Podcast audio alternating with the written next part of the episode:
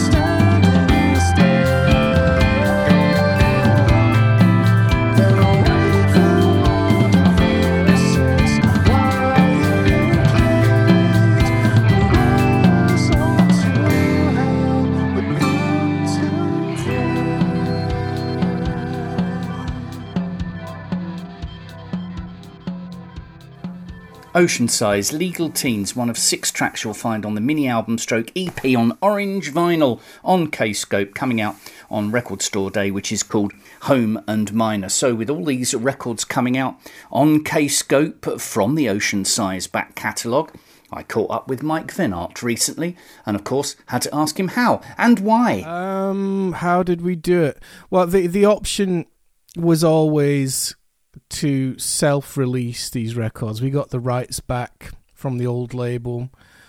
They weren't really doing anything with it.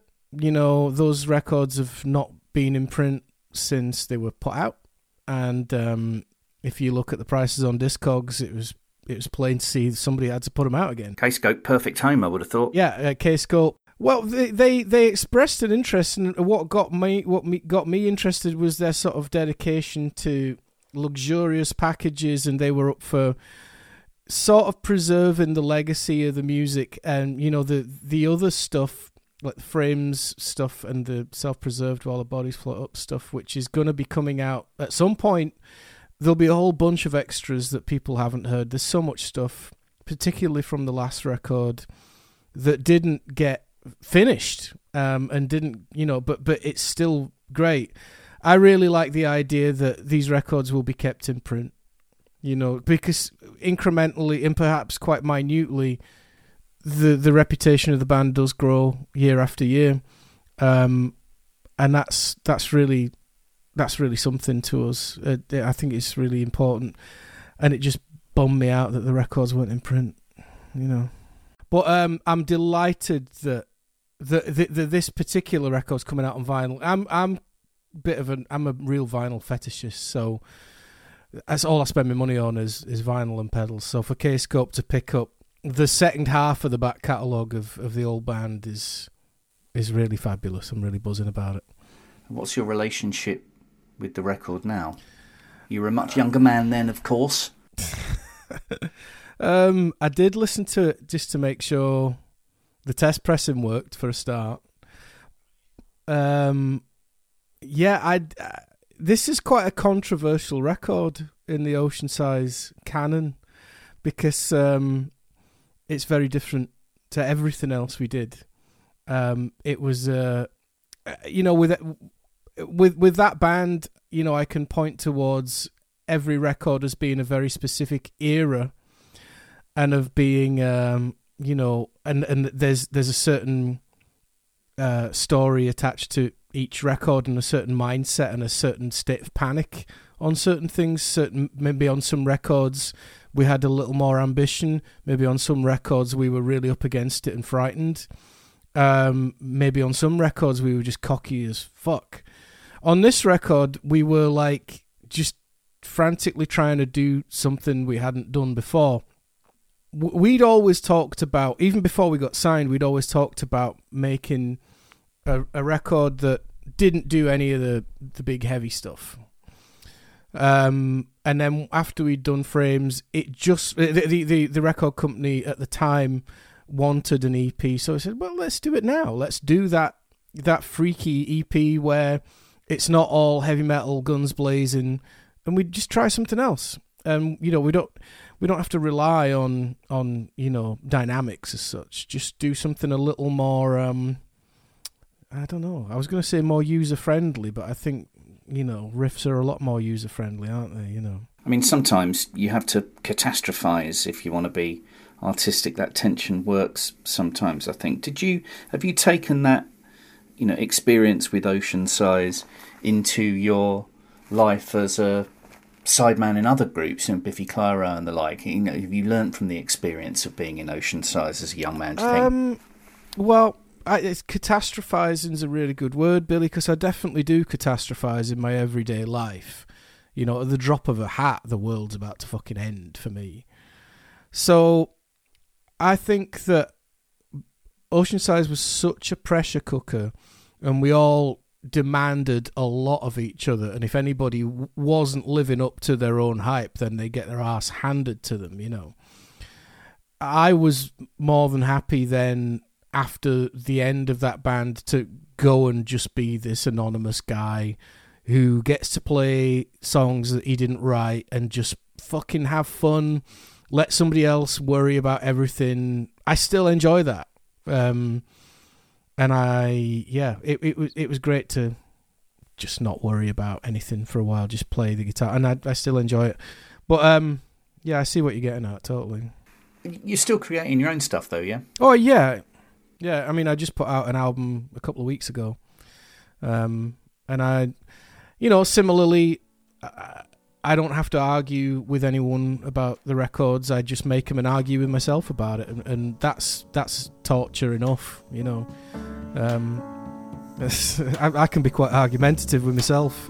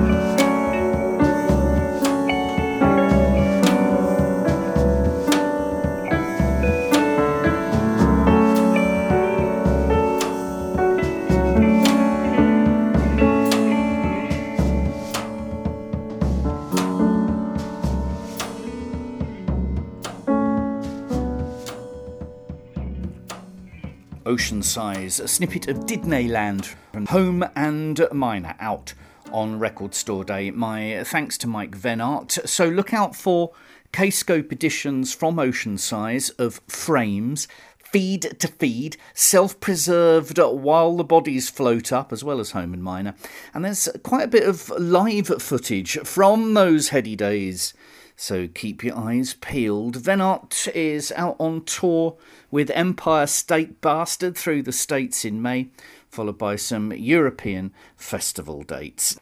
And we'll hear more from Mike in future Kscope podcasts. And of course, in case you didn't know, our friends I Am the Morning, of course, named themselves after an Oceansize song. That's your stat of the day. Now then, the Pineapple Thief are out on a massive tour through Europe over the next few weeks. We'll see you at the beautiful Shepherd's Bush Empire on March the 16th, all in support of their brand new LP, It Leads to This. I shall play you their new single in a bit. Now, the Pineapples are heading towards 25 years in show business, incredibly. So there's going to be a series of reissue special editions of their early years stuff on the way here at Kscope Towers, including Eight Days Later, 137 abducted at birth. Here's Bruce's take on their longevity after early struggles. Everyone always, uh, they always say, "Oh, Bruce, d- d- um, about success." You know, ask me about success, and I say, "Oh, I never really, I never think about success. All I think about is music." I know it sounds really trite, but it's true. I, I just think about making the best music possible, and the success that we are having as just a byproduct. Gavin's fairly new, relatively speaking, 2016. But I've known Steve. I've known Steve since 1996, and I met John in 1991. So it's like a long, long time. And Steve, he's because he's in the studio just up the road in Exeter, and so whenever I'm writing, the first thing I do is I send it to Steve, and then he just straight away just frank. He's so frank. It's too frank. He he'll say things like, "Oh, that just sounds like um, old man rock." Or you know, dad, or a dad. That just sounds like dad trying to do, you know, especially if I try and in, to, to sort of, you know, have a little dance with electronica. You know, it says, "Oh, you just sound like someone that does, you know, that's just." You think that you think being a keyboard player and a studio nerd, he'd be he'd be up for well, exactly. Beats. So he takes over. You know, he takes my, and that's what's happened with the Pineapple Thief. You know, if I come up with some ideas and it's on a on a keyboard, the first thing I say, well, obviously I've got to get rid of all those horrible keyboard sounds.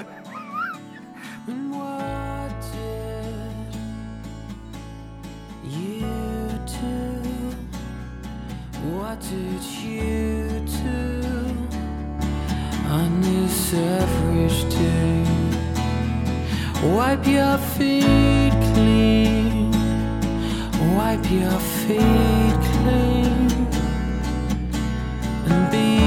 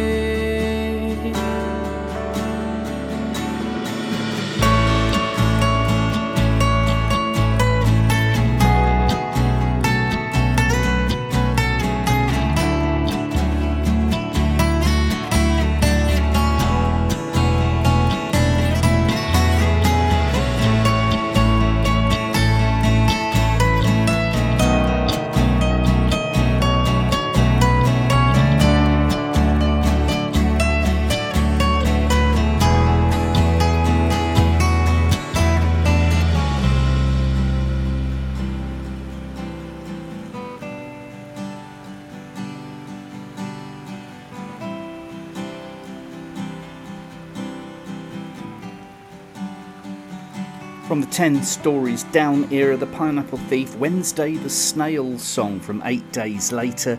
There's going to be a new two CD set of EPs from 2003 and 2004 coming out on the 3rd of May.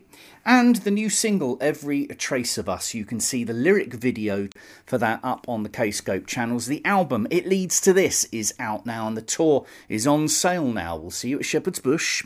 Up next, it's been 10 years since our friend, co founder, and the first guest on the Kscope podcast, Mr. Steven Wilson, released his marvellous, award winning, top 10 chart bothering The Raven That Refused to Sing. So, uh, to celebrate, a 2 LP glow in the dark edition, yes, uh, we can do that now, hits the shops 22nd of March. Around the time of the original release, I was honoured to join Steven and the band at rehearsal.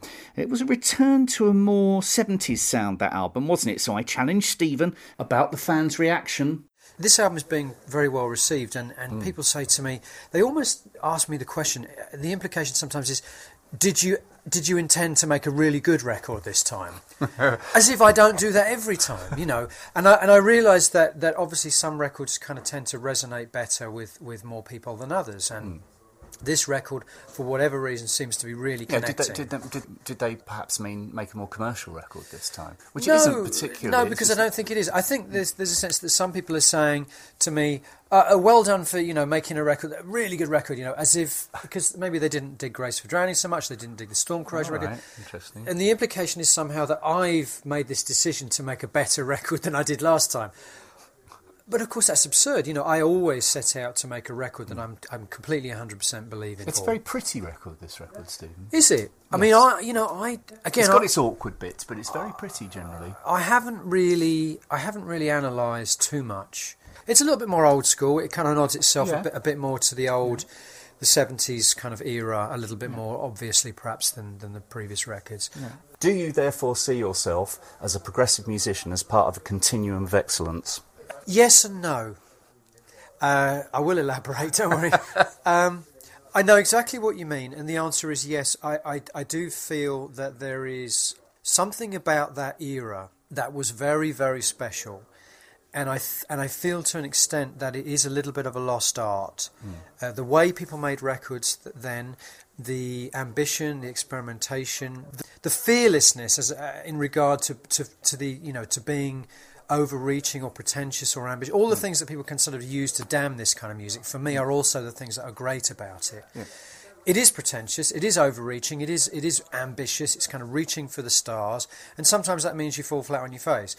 And I love that about the early hmm. seventies era of musicians. Not not just from the scene that we're talking about, but also from the worlds of jazz, singer songwriter hmm. music. There, even pop. You know, some of the pop music from the seventies still sounds extraordinarily unique when compared to the kind of generic banality of modern popular music. So I think yes, the answer to your question. This, but the other the other side of me says I don't want to be living in the shadow hmm. of of anything, and although my music has has obviously got references back to the past, and indeed there is no music that does not. Yeah, of course. There is no music hmm. that does not have references back to the past. And I wonder if ever it was the case that, that actually all music, I mean, even, you know, we sometimes sort of look on bands like the Beatles and Led Zeppelin as if they came out of a, a vacuum. and of yeah. course, nothing could be further from the truth. You know, they both stole uh, shamelessly from from previous eras of music. And I think the same is true now. But at the same time, I don't like the idea that the music is simply, uh, you know, a, a kind of uh, a nostalgic uh, homage to. It, it is that. It has got elements of that, but it also, I think, is the kind of record that could only have been made by me in 2012.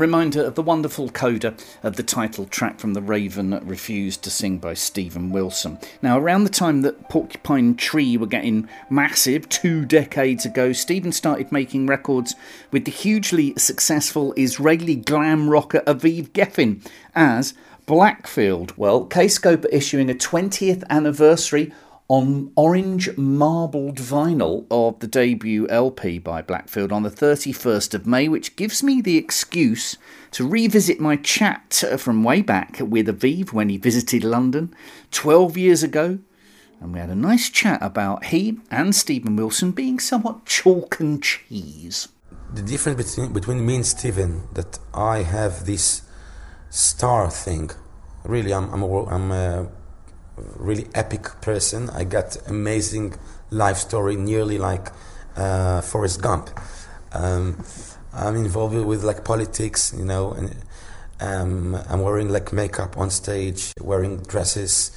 He's more uh, sort of like down to earth, but this is why it works so nicely because I'm like big than life. I'm like really glammy rock, and he's like more shy but it, it's uh, uh, it's great. That's why we, we, we, we it, it goes and works out so nicely. I think. Okay. How much does the, your political activity sort of seep into your work? I mean, is it is it uh, it a sort of like overriding theme? Does it stop you from writing kind of traditional rock and roll songs? How much do your politics and your political beliefs seep into your art? I believe that songs can change the world. Um, I think that pen and paper can be more deadly than, than any tank. Uh, but of course, during the interviews, uh, uh, uh during the touring with Blackfield, I'm speaking uh, all the time because I want to tell the people. So I guess I'm coming from a different background, you know, like Steven. So I have a story to tell, which is really important for me.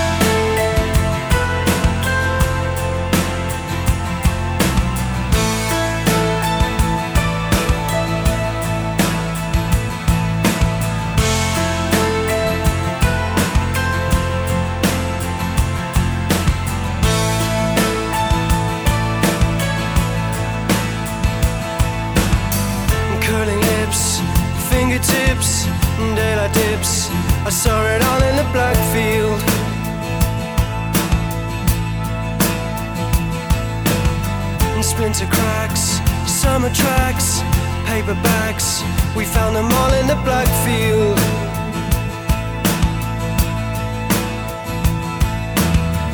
In the shade, whistle blades, singing fades in the black field.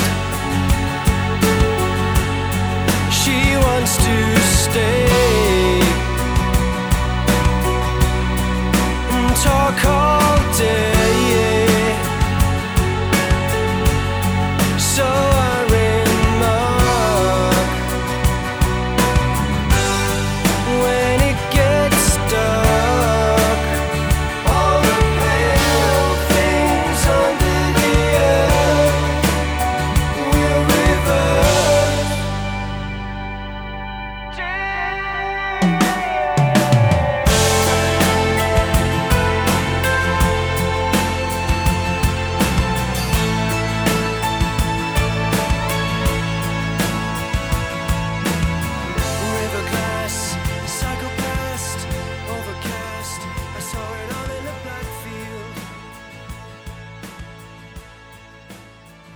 Little chunk of the classic Blackfield by Blackfield from the album Blackfield.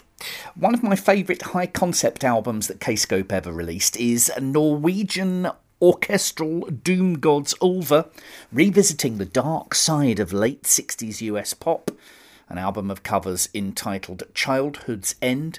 As the Vietnam War raged, it wasn't all paisley incense and peppermints, you know and this project reminded us of this, as well as allowing Ulver to show their psych pop smarts. Uh, it gets a timely reissue on the 22nd of March. Now, at the time of the album's release, front person Chris Rygg, had agreed to do gigs and promo for the first time ever. So when he came over to London, he and I chatted about this Vault Fast. I do find it tremendously stressful, to be honest, because I'm, I'm by nature quite uh, not too comfortable around too many people at the same time. But uh, there were more joyous occasions than I expected, which was good and which kind of charged us in a positive way. So we're kind of playing ball with common rules of conduct in the music uh, world, which we really haven't done before. We, we, were never good at kind of selling ourselves, and to some extent, I think that's worked for us because. Uh, uh, you can do that too much and it gets transparent and I think you you have to uh, you have to say no to things that don't, don't feel right yeah make it more of a side thing, and then that's difficult when you're, you know, 35 and uh, you don't really know anything else. It's it's so you know it's it's, it's very uh, frightening thought to, to kind of get back to the school bench and get an education at this point. You know, so hopefully I'll I'll last as long as Lemmy.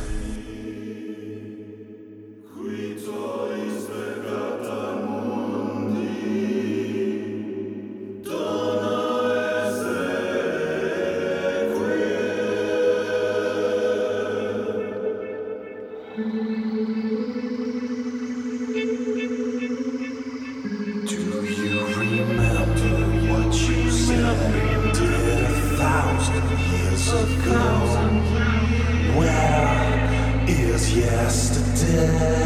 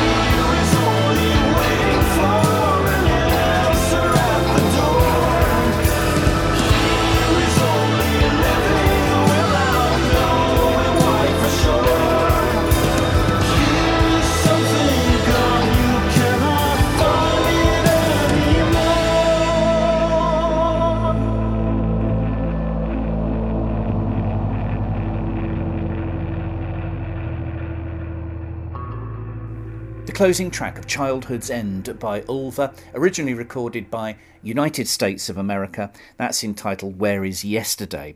Now, Ozric Tentacles are enjoying a new career high with brand new music on Kscope and Ed Wynne's son Silas joining the band. The label continues getting the Ed remastering reissue releases to you. Uh, the next in the series is out now Waterfall Cities as a 2 LP vinyl set. This is a piece of the piece entitled Waterfall City.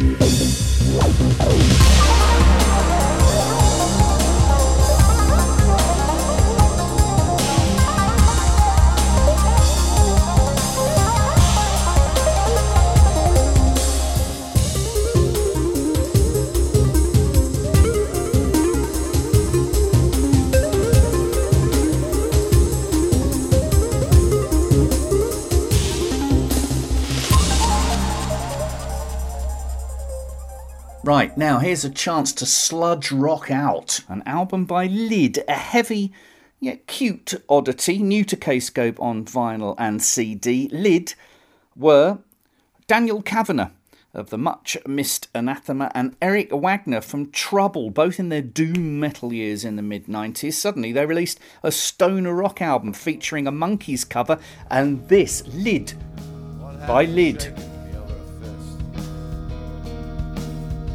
To think I might finally accept myself, in spite of all your help. You wear a mask with a big ass smiley face. You're better off anyway. You wouldn't like what I had